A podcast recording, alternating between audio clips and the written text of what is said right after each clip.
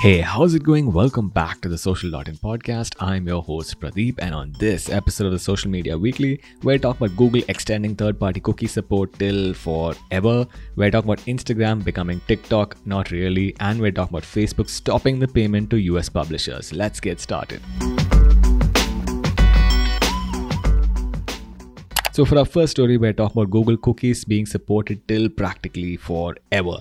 So basically, here's what happened. In 2019, Google introduced something called the Privacy Sandbox, wherein they said they're not going to be supporting Google Chrome with third-party cookies. However, last year they rolled out that deadline back to 2023, and and now they've made it to the end of 2024. That's because Google doesn't have a problem with third-party data. They have way too much first-party data on you, and if they stop blocking third-party data, then the companies that will have problems will be other other advertising companies, and therefore the EU will call them a monopoly.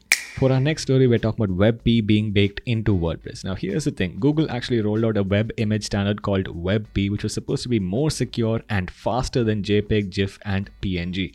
However, a lot of people have found that for 1600 to 2500 pixel images, it will actually make your images larger if they're in WebP format. However, if you introduce WebP, you will have a better page speed score and that's why WordPress is making the default going forward. For our next story, we're talking about Twitter Blue increasing their price of subscription. Now, here's the thing Twitter Blue is basically a subscription service that no one wants and that no one asks for. However, Twitter is now increasing its price from $2.99 all the way up to $4.99 and over 50% increase. Twitter Blue allows you to do some interesting things like undo send after a certain window of time, also the ability to have custom icons and custom navigation bar. Now, Twitter Blue also gives you ad free access to Twitter's publisher network and top articles from your network. For our next story, we're talking about making Instagram Instagram again. Basically, a meme was shared by the Kardashians about making Instagram Instagram again, and therefore it reached over 700 million people. That's why Instagram's head responded saying that video was going to be the future of Instagram, and this is where the platform was headed. Basically, Instagram had too much of sponsored content, content from people whom you're not following, as well as video content, and therefore it wanted to be more like TikTok.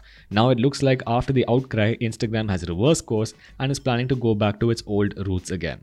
For our final story, we're talking about Meta, Facebook stopping the payments over to US publishers. Now, here's what's happening because Facebook is making a pivot towards AI driven content feeds, they don't see the value in news publishers. Basically, all the news content was held in the news tab, and that news tab is becoming more and more irrelevant. Facebook apparently paid over $200 million to publishers like the Wall Street Journal over the last three years, and that payment is not getting renewed.